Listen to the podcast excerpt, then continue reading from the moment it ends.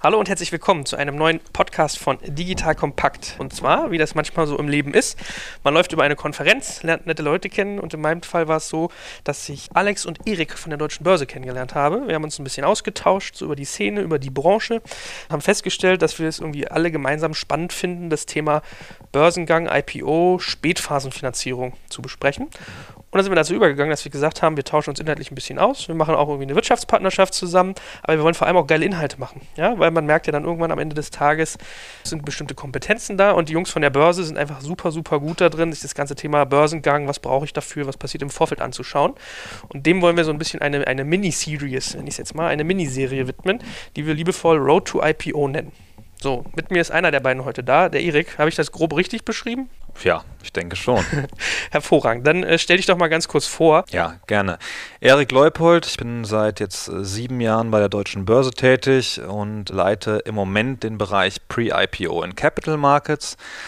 Pre-IPO bedeutet in dem Fall, wir haben vor knapp ein bisschen mehr als einem Jahr das Deutsche Börse Venture Network gelauncht und wollen im Pre-IPO-Bereich Services aufbauen für Unternehmen, weil wir merken, wir sollten uns einfach früher um Unternehmen kümmern, als die dann erst beim IPO kennenzulernen. Und Capital Markets, der andere Teil von meinem Bereich, naja, das ist halt das klassische Listing-Geschäft. Also ein Unternehmen kommt zur Börse, möchte einen Börsengang machen. Da sind wir in der Beratung tätig und in der Zulassung der Aktien. Hervorragend. Also für alle, die sich wundern, was IPO ist, Initial Public Offering, IPO Synonym für Börsengang. So, aber wir reden heute noch nicht über Börsengänge, sondern eher das, was davor passiert. Und da haben wir uns ein sehr, sehr spannendes Thema ausgesucht mit einem nicht äh, minder spannenden Gast. Also es werden nicht immer nur Erik und ich hier sitzen, sondern auch Top-Leute. Und in dem Fall sitzt neben mir links der Philipp. Philipp arbeitet für einen spannenden Dienst, den der ein oder andere, der ein bisschen digital Startup interessiert ist, schon kennt, und zwar AngelList. Und wir wollen heute nämlich genau darüber reden, über Investmentplattformen. Das wollen wir heute verstehen.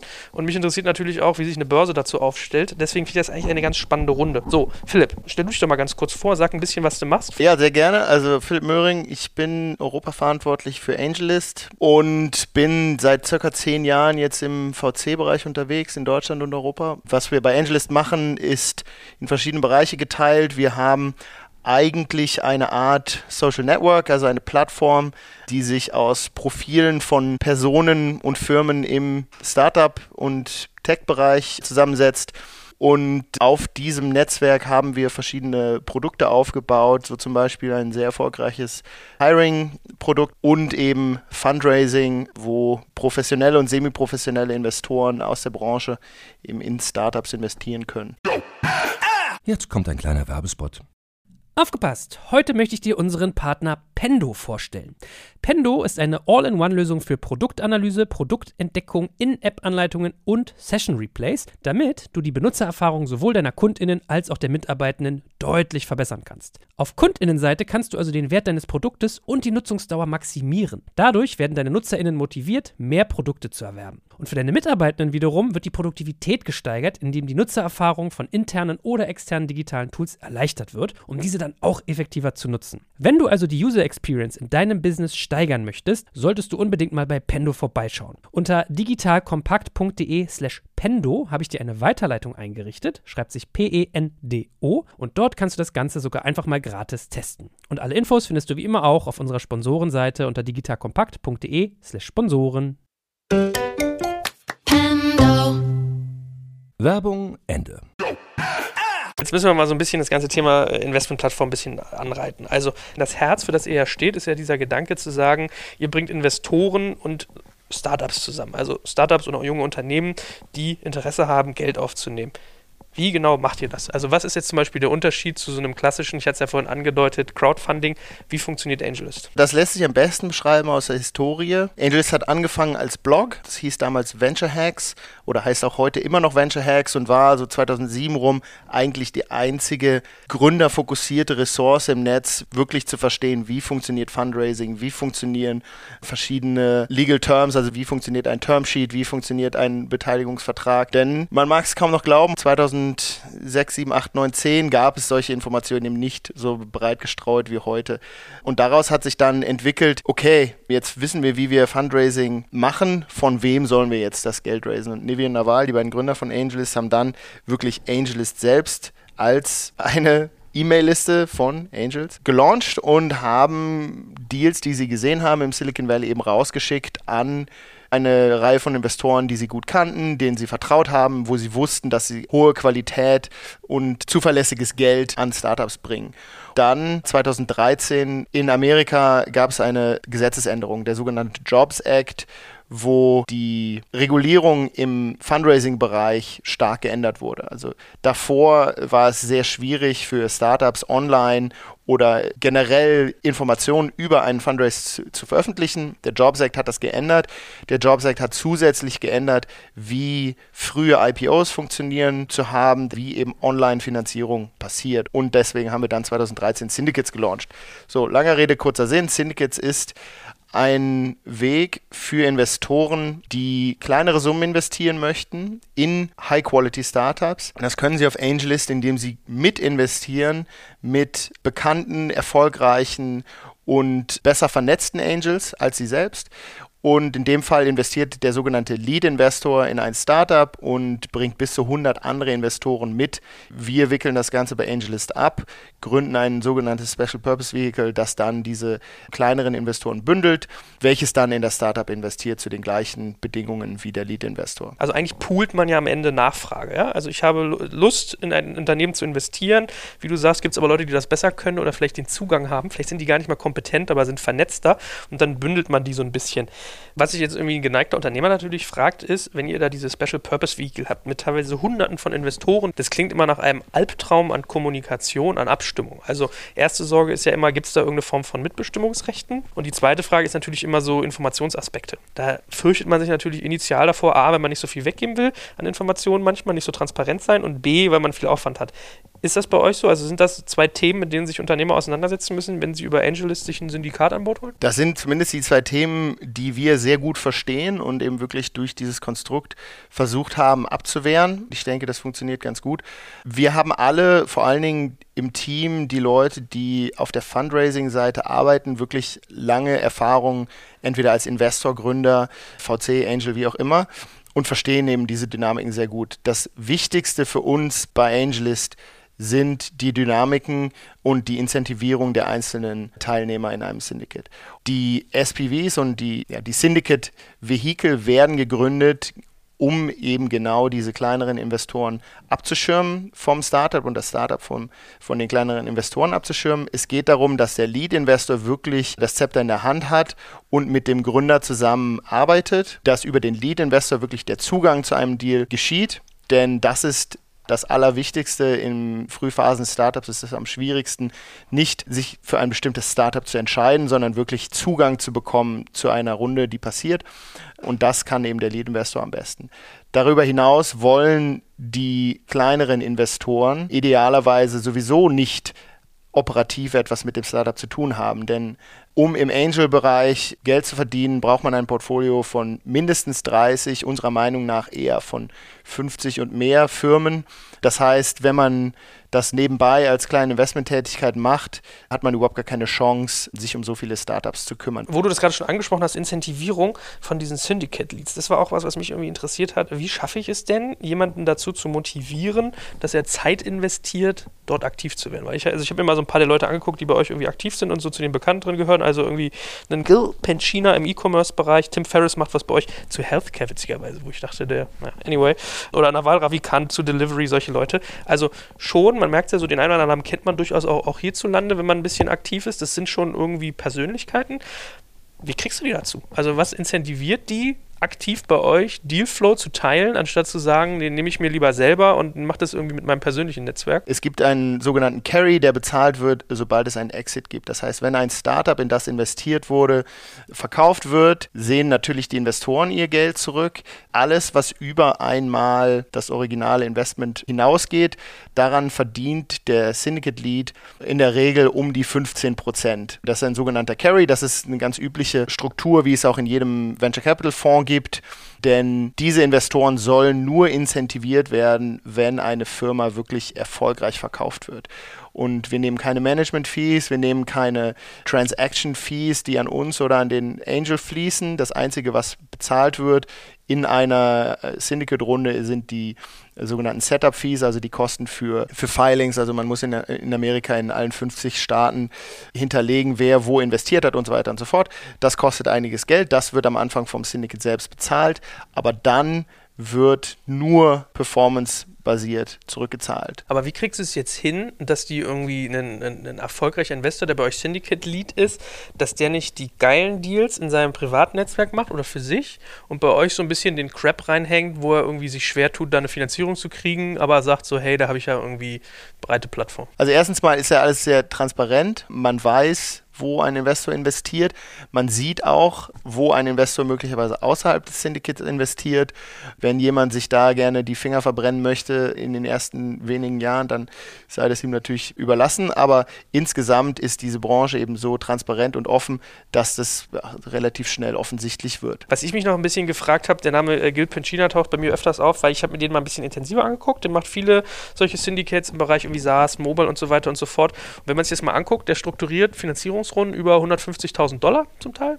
Also relativ frühe kleine Sachen manchmal und gibt aber selbst irgendwie nur 5.000 Euro bei. So, und da habe ich mich so ein bisschen gefragt, ist das nicht irgendwie schief, wenn jemand 5000 von 150 gibt und dann aber mit 15% Carry sozusagen noch dran partizipiert. Also hast du da nicht irgendwie schon eine leichte Schieflage drin beim ganzen Thema? Weil ein Fonds klassischerweise sagt man ja eigentlich immer 10% des Fondsvolumens zahlt der General Partner selber. Ich möchte gerne die prozentuale Anzahl der Fonds sehen, wo der GP 10% einlegt. In der Regel sind das eher so um die 2,5 bis 5%. Wir haben die gleichen Minima von zweieinhalb Prozent auf privates Geld. Allerdings verdient natürlich ein Fondsmanager auch eine ordentliche Management-Fee. Auf der anderen Seite möchte ich ganz klarstellen, die Investoren auf AngelList verstehen, wo sie investieren. Es ist uns sehr, sehr wichtig, dass wir eben Investoren auf der Plattform haben, die verstehen, wie Startups funktionieren, die verstehen, wie wenige Startups Geld verdienen und wie viele pleite gehen und dass der Investor selber in der Lage sein muss, zu entscheiden, ob das ein gutes Investment ist oder nicht. Und darüber hinaus natürlich, China ist wirklich einer der besten Angels im Silicon Valley. Er weiß, was er tut und ich glaube, das ist auch klar darzustellen, dass er wirklich ein extrem professioneller Angel ist, der hier eine Operation sicherlich auf AngelList aufbaut, sehr viel professioneller und größer als die meisten anderen aber eben wirklich da auch die richtigen Deals heranbringt und auf der anderen Seite auch die Backer meist selbst mitbringt. Also verstehe ich das richtig? Man gesteht so jemandem zu, dass er 3% einer Finanzierung trägt und trotzdem 15% Carry on top zu seinem Anteil kriegt, weil er A, guten Dealflow mitbringt, stark vernetzt ist, Sachen reinbringt, die man sonst nicht hätte und wenn man so ein bisschen versucht, Management-Fee-Konstrukte auf diese Weise auszugleichen. Genau, also wir wollen nicht den Markt machen, sondern wir wollen eine Plattform sein. Dann den Markt das tun lassen, was der Markt gerne tut. Das ist doch ein hervorragendes Stichwort Plattform sein, um Erik mal endlich wieder ans Board zu holen hier. Also mhm. wir haben jetzt natürlich versucht, so ein bisschen Angelist nachzuvollziehen. Jetzt ist, glaube ich, kein großes Geheimnis, dass ihr versucht, auch mit der Börse in, in Bereiche vorzustoßen, wo man vielleicht so ein bisschen auch den, du hast ja selber gesagt, Pre-IPO, mhm. können wir vielleicht so ein bisschen den Bogen rüberspannen. Eigentlich geht es am Ende des Tages ein Stück weit um vorbörslichen Anteilshandel. Also es ist ja das, was die Jungs hier auch machen mit Angelist. Was ist denn deine Sicht auf dieses Thema? Wollt ihr da rein und wie siehst du so ein Angelist im Vergleich zu anderen ansetzen, die wir bisher in Deutschland haben.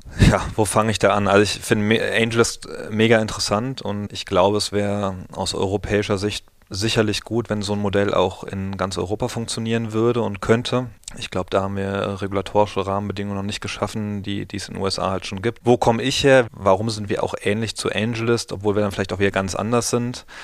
Gabriel hat vor knapp zwei Jahren mal gesagt, wir sollten in Deutschland noch mal mehr Börsengänge haben und was wir dafür machen könnten und hat damals uns als Auftrag gegeben, wir sollten noch den neuen Markt wiederbeleben oder einen neuen Markt 2.0 schaffen. Eigentlich zur gleichen Zeit haben wir uns schon mal angeguckt, warum haben wir denn so wenig Börsengänge in Deutschland und was können wir als Börse vielleicht Unternehmen im Pre-IPO-Bereich bieten.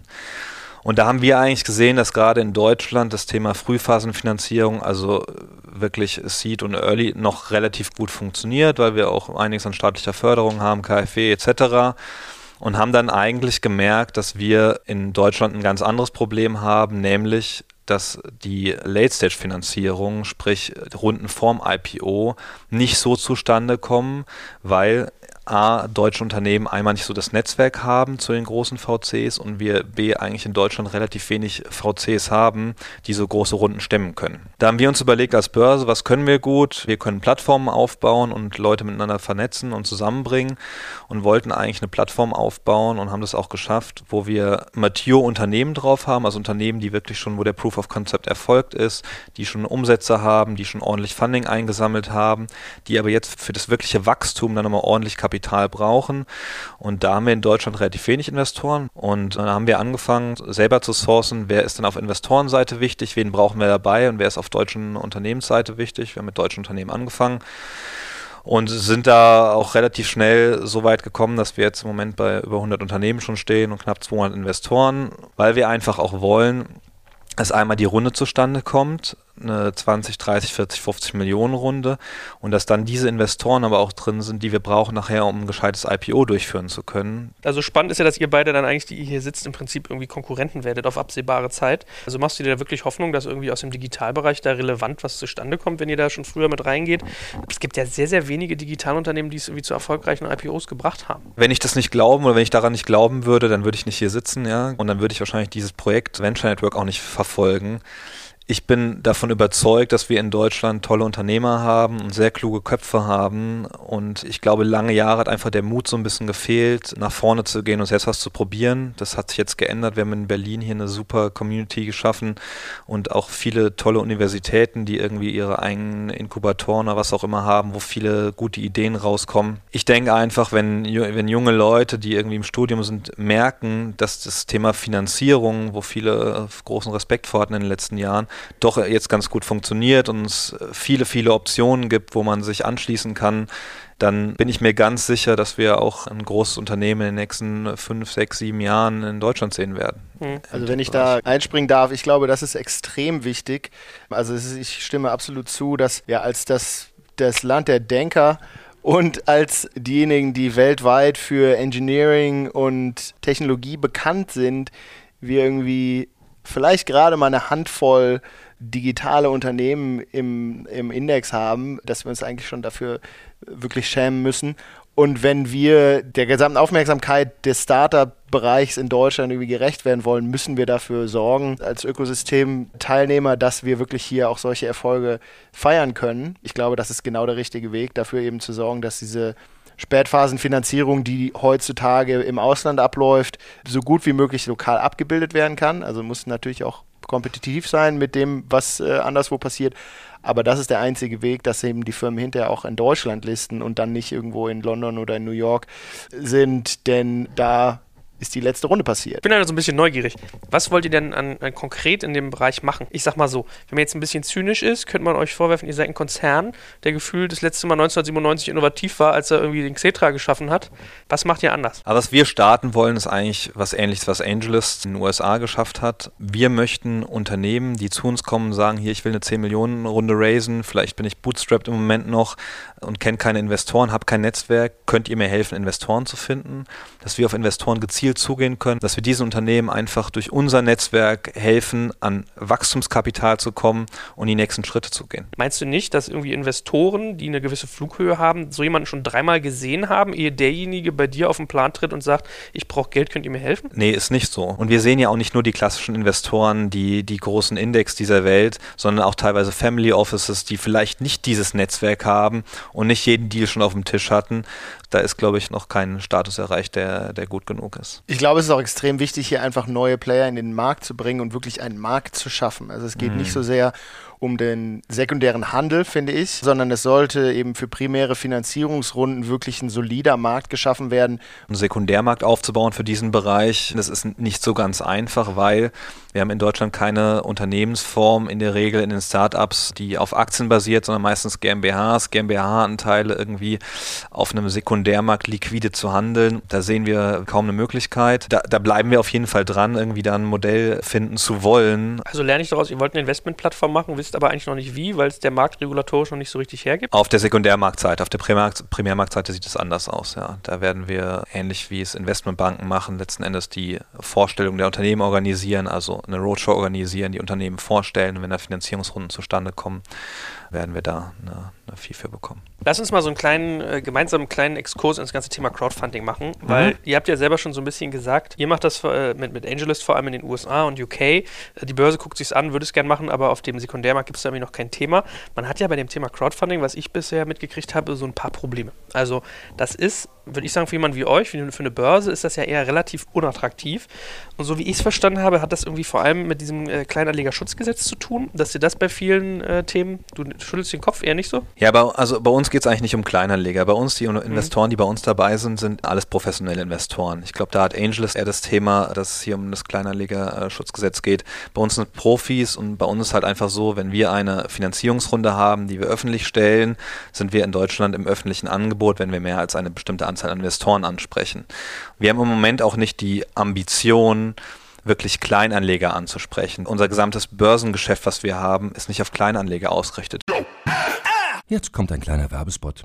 Aufgepasst. Du kennst es doch sicherlich auch. Der Frühling ist im vollen Gange, es müsste mal wieder geputzt werden oder auch ausgemistet. Also wir haben das Thema auf jeden Fall gerade, denn nach unserem großen Live-Treffen von unserem Business Club Makers and Shakers missten wir gerade unseren ganzen Keller aus und dabei gibt es auch Dinge, da habe ich gar keine Lust, die aufwendig ins Internet zu stellen, sondern suche Hilfe. Und zwar haben wir da einen spannenden Partner, den kennst du bestimmt auch schon, denn mit Rebuy kannst du deine gebrauchten Artikel, wie zum Beispiel Bücher, Musik, Filme oder Technik wie Smartphones, HiFi und vieles mehr verkaufen. Komplett stressfrei, ohne lästiges Erstellen von Anzeigen und vor allem ohne stressige Kommunikation mit KäuferInnen. In nur 30 Sekunden findest du heraus, wie viel Geld du für deine Artikel bekommst und wenn dein Artikel im Lager von Rebuy angekommen ist, bekommst du das Geld ganz automatisch schon sechs Tage später ausgezahlt. Also, mach's wie wir, spar dir doch einfach das Text- und Abfotografieren deiner Schätze und besuche direkt Rebuy. Unter digitalkompakt.de slash Rebuy habe ich dir eine Weiterleitung eingerichtet und alle Infos findest du wie immer auch auf unserer Sponsorenseite unter digitalkompakt.de slash Sponsoren. Werbung Ende.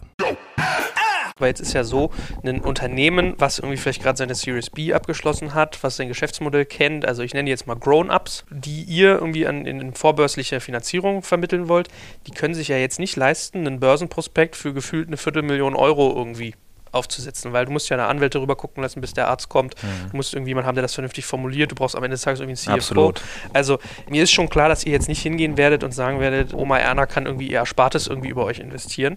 Aber Crowdfunding so als Alternative, um Investments in Startups zu tätigen, bevor eine Börse ins Spiel kommt, ist, da, da spielt der Kleinanlegerschutzgesetz schon insofern eine Rolle, als dass es halt viele Sachen begrenzt. Also was ich mitgekriegt habe. Absolut. Hab, äh, hast du ja zum Beispiel dieses Thema, du kannst das eigentlich nur irgendwie per Nachrangdarlehen machen. Ja? Genau, also passage. Mhm. Also das ist ja schon für viele Investoren per se unattraktiv. Als Einzelperson kannst du nur bis 10.000 Euro investieren, danach musst du irgendwie ein Business haben. Dann gibt es bei uns irgendwie in Deutschland nicht dieses Konzept, was Phil so ein bisschen angedeutet hat, mit den akkreditierten Investoren.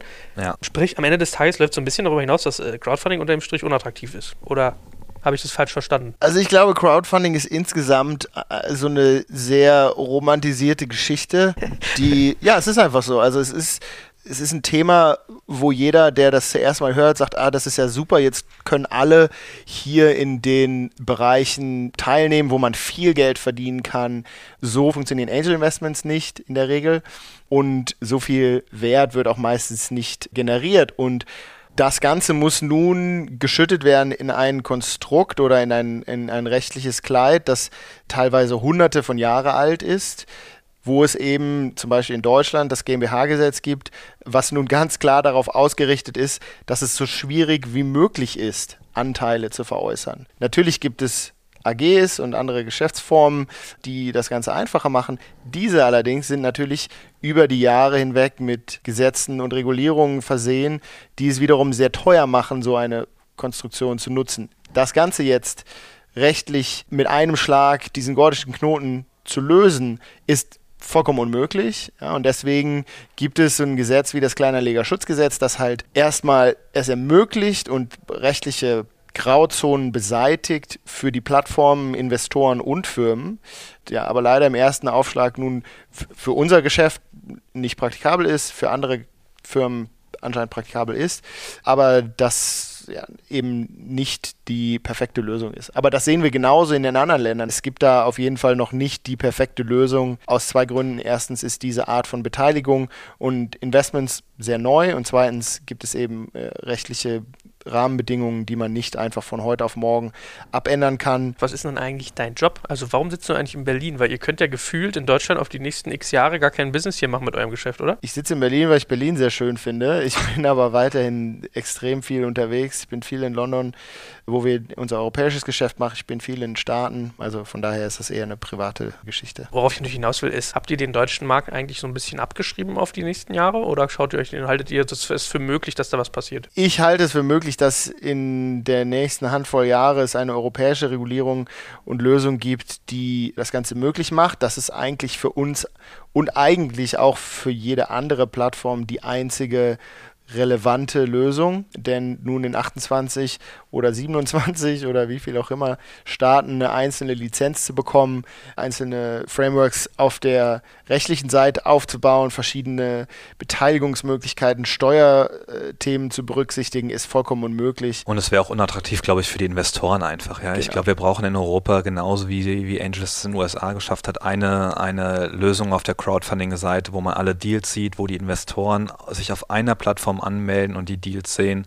Alles andere ist doch nicht relevant und nicht interessant. Also ich habe relativ viel Zeit mit der Europäischen Kommission verbracht. Ich bin vollkommen sicher, dass die Leute da das richtige Ziel vor Augen haben. Es ist nun einfach so, dass in Brüssel nicht Entscheidungen getroffen werden können, die dann in Europa angewandt werden, sondern das geht eben zurück in die einzelnen Parlamente. Also es ist wirklich, es gibt 100 Jahre alte Begebenheiten in der rechtlichen Situation für Firmen in jedem einzelnen Land und das auf eine Linie zu bringen, ist extrem schwierig. Ich meine, helfe mir mal zu verstehen. Gibt es überhaupt gerade ein Fenster, einen Ansatz, wie man etwas Angelist-artiges machen kann, was dem Anspruch folgt, wie ihr es irgendwie mit der Börse formuliert, zu sagen, wir wollen im vorbörslichen Bereich das Finanzieren von Unternehmen mit einer gewissen Relevanz erleichtern, plattformisieren. Ja, absolut. Also ich glaube, das, was wir gerade machen, was wir vorhaben, was wir auch in den nächsten Monaten umsetzen werden, sprich Transaktionen zu ermöglichen, indem wir Investoren und Unternehmen zusammenbringen, nicht im digitalen Bereich, aber in einem, in einem privaten Bereich,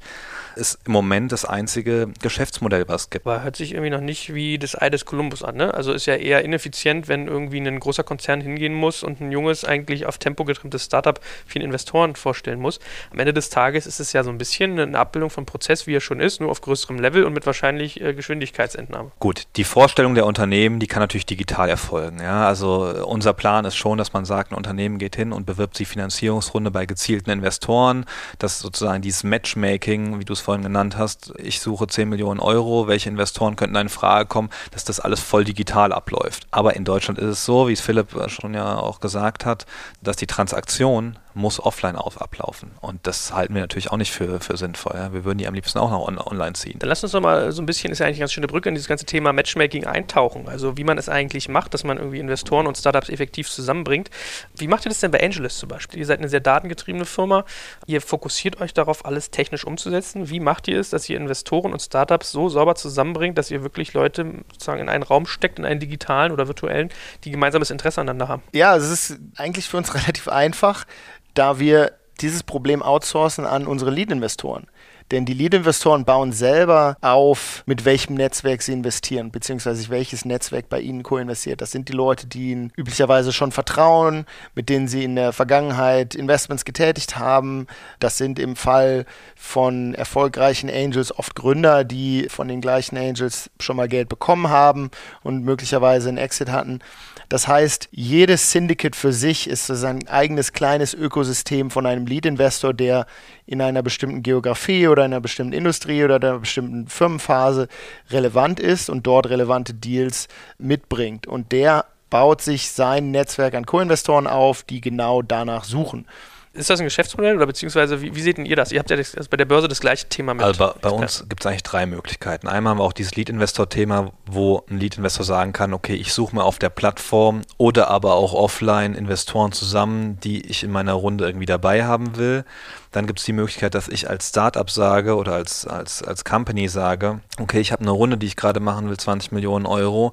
Ich suche mal aus den Investoren raus und und, und nutze mal die Datenbank von Venture Network, welche Investoren in diese Runde investieren könnten, wo die Kriterien irgendwie passen.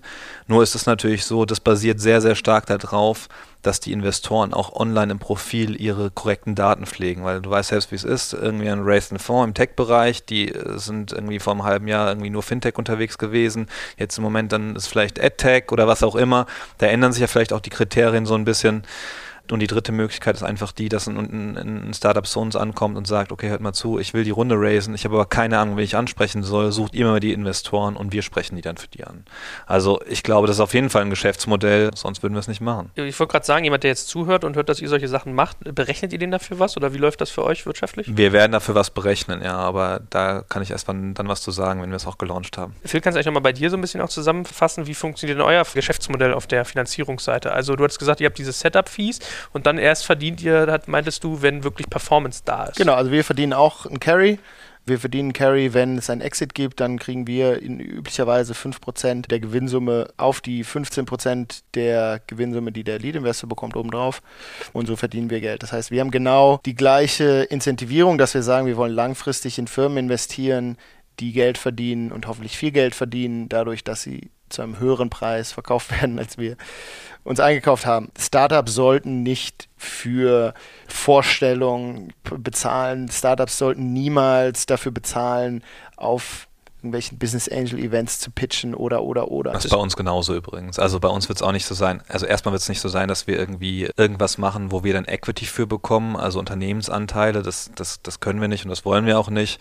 Wir werden dann was chargen, was berechnen, wenn wir sagen, okay, wir haben wirklich dafür gesorgt, dass eine Finanzierungsrunde entsteht und dann werden wir, ähnlich wie es auch im, im Aktienbereich irgendwo ist, wo, wo, eine, wo eine Bank mandatiert wird dafür, werden wir von der, von der, von der Finanzierungsrunde einen prozentualen Anteil für unsere Service, den wir da machen, äh, berechnen.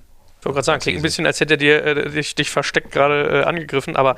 Nee, nee, so ist es. Also so ist bei uns, wir, wir machen jetzt auch nicht, wir sagen nicht, okay, wir machen für euch, wir suchen für euch fünf Investoren und kriegen dafür 20.000 Euro. Das äh, halten wir auch nicht für sinnvoll. Aber es hat ja schon wir, Gebührcharakter. Also im Gegensatz zu ihm, der sagt, ich greife erst das Geld ab, wenn was verdient wurde, wenn sozusagen ihr verkauft Das ist natürlich ein ganz anderer Bereich. Auch ich meine, das ist eine, in der Seed-Finanzierung natürlich eine ganz andere Situation. Wenn wir hier irgendwie eine 40-Millionen-Runde zustande bringen und wir finden dafür die Investoren, da würde eine Bank in der Regel 5% für chargen. Ja, das sind 2 Millionen Millionen Euro, so teuer wird es bei uns nicht werden.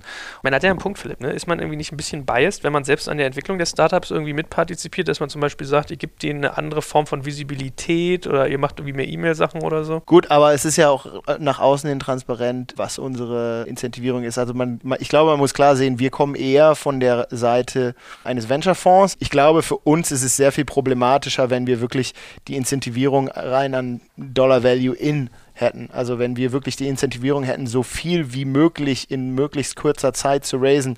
Natürlich kommt die deutsche Börse von einem anderen Geschäftsmodell und sieht das eher als ihre Herkunft und auch wie in, in der Art und Weise Deals gemacht werden. Also ich denke, das passt für uns beide sehr gut. Und wir werden auch nicht auf Biegen und Brechen, weil wir eine Gebühr da verdienen oder einen Feeder bekommen, versuchen, dass Finanzierungsrunden entstehen. Ja, das ist und das wird auch nicht funktionieren. Ich glaube, also das äh, möchte ich nochmal unterstreichen. Das war jetzt nicht als, als Angriff da gemeint. Nee, habe ich noch nicht so verstanden. Ich, ich glaube schon, dass das das richtige Geschäftsmodell ist. Dann lass uns doch mal so ein bisschen auch weiter irgendwie das Geschäftsmodell äh, eintauchen, Phil. Also ich habe ja bisher jetzt diesen, diesen ganzen Bereich Jobs irgendwie stark ausgeklammert, aber der scheint ja bei euch einen gewissen Aufschlag zu haben. Also was mir so ein bisschen als Gedanke kam, vielleicht kannst du ja mal so ein bisschen sagen, welchen Impact das bei euch hat, das Thema Jobs, aber mir kam auch so ein bisschen die Überlegung, ob ihr nicht eigentlich auch so ein, so ein Kandidat seid, irgendwann mal so ein One-Stop-Shop für oder im Venture-Bereich für Startups zu sein, ja, dass man sagt, ich kriege bei euch alles von irgendwie Mitarbeitern über Geld, über, I don't know, Services, Anwälte etc. etc. Äh, ich persönlich mag das Wort One-Stop-Shop nicht, weil das halt meistens bedeutet,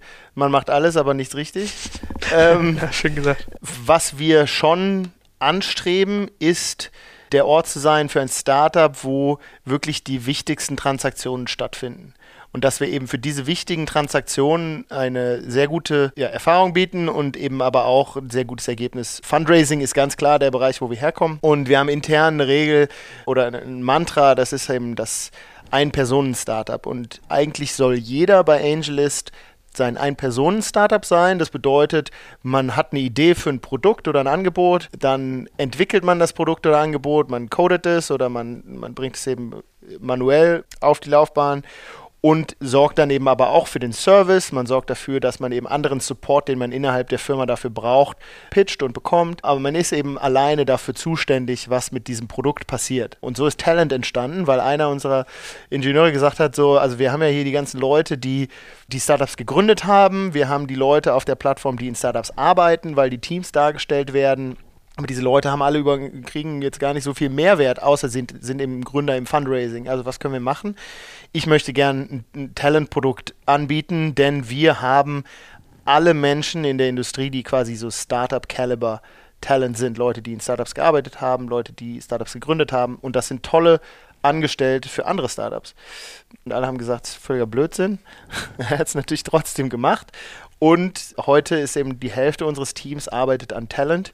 Wir matchen mehrere tausend Firmen mit Ingenieuren, Designern, und anderen Kandidaten pro Woche. Was sind denn aber noch so weitere Ausbaustufen, die du dir vorstellen könntest, wenn du sagst, wichtige Transaktionen wollt ihr begleiten? Also was gibt es da außer Jobs und, und Geld transferieren noch? Es gibt nichts, wo wir jetzt aktiv dran arbeiten, was darüber hinausgeht, weil Talent und Fundraising sind einfach zwei riesen Baustellen, die groß genug sind, um uns für ein paar Jahre erstmal zu beschäftigen.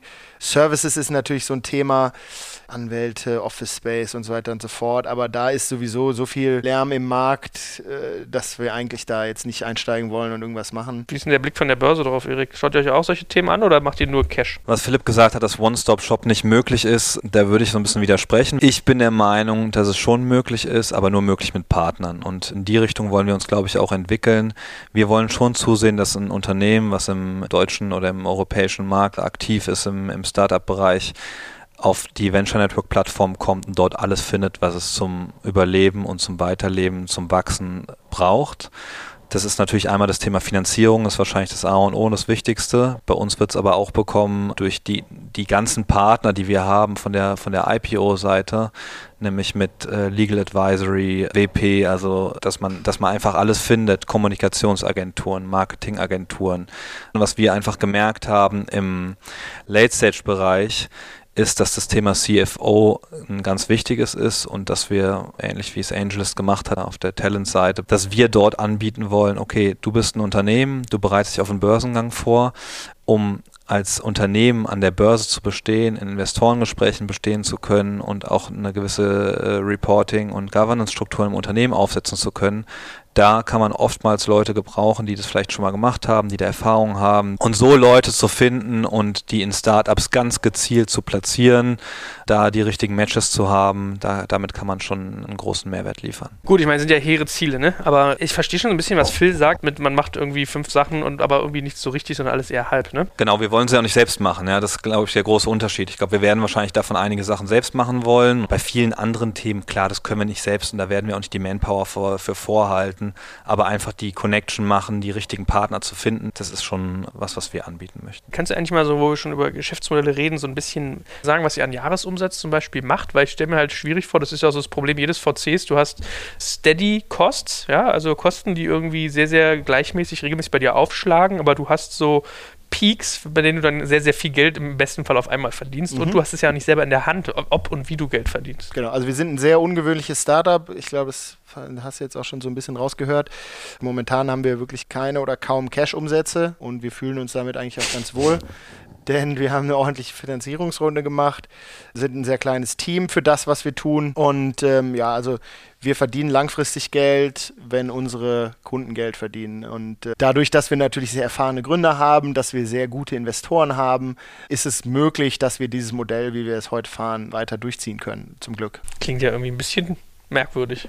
Ja, ist auch nicht, ist auch nicht üblich. Also wie gesagt, wir sind ein, wir sind ein Startup und ein besonderes Startup, glaube ich, dadurch. Es ist klar, dass man, man mit Venture Capital Geld verdienen kann, wenn man es richtig macht. Ich glaube, wir haben jetzt so die ersten Erfolge gezeigt, die sicherlich noch nicht uns ins Profitabel bringen, aber das dauert halt. Hast du eigentlich so ein bisschen äh, Zahlen zu äh, Wiederkaufsrate, Retention Rate, würdest du im, im klassischen Business sozusagen sagen? Also seid ihr so ein One-Off-Geschäft? Jemand kommt zu euch, macht einmal eine Finanzierung und warten nie wieder gesehen oder passiert passiert es sogar wirklich, dass man sagt, hey, der kommt nochmal wieder. Das heißt, kann es eigentlich auch für euch ein bisschen Perspektive sein, dass ihr hinten raus in, das, in den Bereich, den sich in Erik jetzt gerade anguckt, eher auch aktiv werdet? Die Firmen kommen wieder, denn wir sind ja dann Shareholder mit unseren Vehikeln und wissen natürlich, wann die nächsten Runden passieren. Wir haben zum Teil dann eben auch die Rechte, in den Runden weiter mitzuinvestieren, was wir dann natürlich auch fleißig tun. Diese Rechte werden natürlich nicht von Angeles gehalten, sondern von den Investoren in den Syndicates. Und natürlich passiert das. Ich kenne jetzt nicht genau die Zahl, wie viele Anschlussrunden wir gemacht haben, aber eigentlich, wenn es eine Anschlussrunde gibt, sind wir in der Regel da auch wieder dabei. Was ist denn eigentlich aus diesem 400 Millionen Fonds geworden, den ihr auch selber geraced habt? Der CSC Upshot heißt der Fonds. Das ist ein Fonds, der ist Ende letzten Jahres hat angefangen zu investieren. Die investieren fleißig in Syndicates. Das heißt, es gibt eben nicht nur die Privatinvestoren, die dann in diese Syndicates investieren, sondern es gibt auch mehrere Fonds, also nicht nur CSC. Es gibt einen Fonds, der heißt Main Lane. Wir haben einige Fonds auf der Plattform aufgenommen, die eben wirklich auch von unseren Investoren dann wie ein Indexfonds zum Beispiel in nur Enterprise-Firmen oder nur Consumer-Startups investieren. Das sind alles Aktivitäten, die wir intern treiben, damit wir weiterhin mehr Kapital eben zu den Leads in ihre Deals bringen. So, ich glaube, die interessantere Frage für Wiederkäufer ist eigentlich aber auf der Lead-Seite. Denn die Leads sind ja diejenigen, die die Liquidität durch ihr Netzwerk generieren. Die Leads sind diejenigen, die gute Deals ranbringen. Die Leads sind diejenigen, die ihre Reputation mitbringen und die investieren natürlich nicht nur in ein Startup, sondern hm, ja, immer und immer wieder. Also die, die Syndicate Leads meinst du mit? Genau. Äh, im, im, Marketing sind ja Leads was anderes. Ja, ja Entschuldigung, ja, die Syndicate Leads. Na gut, dann äh, sind wir gespannt. Also, euch äh, drücke ich natürlich mit Angelis ganz feste die Daumen, dass ihr bald auch mal, auch mal in Deutschland aktiv werden könntet. Dass du nicht nur hier wohnst, sondern auch mal hier was machst, richtig, so vor Ort. Und euch drücke ich nicht minder die Daumen, weil ich glaube, was ihr beide macht, ist für den Markt sehr, sehr wichtig. Also, dass man da gerade auch so diese, diese Wachstumsperspektive mit reinkriegt. Von daher, ich danke euch ganz herzlich für eure viele Zeit, für das äh, viele Wissen, das ihr geteilt habt. All die sympathischen Zuhörer an den Rundfunkempfängern ihrer Wahl. Wir freuen uns natürlich, wenn ihr uns mal irgendwie 5-Sterne-Bewertung bei iTunes gibt. Mein Vermarkter drängt mich nämlich immer, geh hin und sag deinen Leuten, die sollte ich mit 5 Sternen bewerten. Nur das hilft. Also, wenn ihr gute Laune habt, geht zu iTunes. Wir machen ja hier auch irgendwie im Prinzip for free ein bisschen manchmal den Tanz. Also, wird uns freuen. Vielen Dank euch beiden und äh, alles Gute. Dankeschön. Dankeschön. Jetzt kommt ein kleiner Werbespot.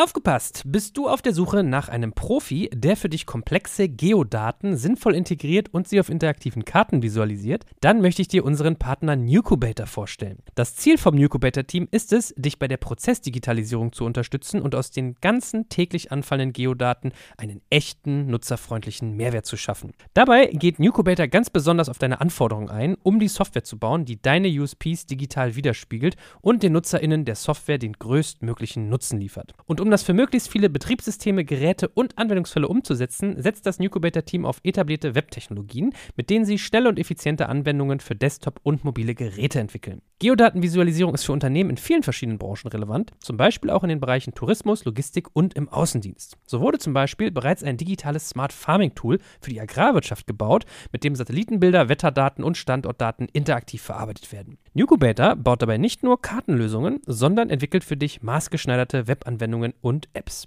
Wenn du also einen Partner suchst, der deinen bestehenden USP ins digitale Zeitalter hebt, dann schau doch einfach bei Nucubator vorbei. Ich habe dir unter digitalkompakt.de slash Nucubator, schreibt sich mit C, eine Weiterleitung eingerichtet.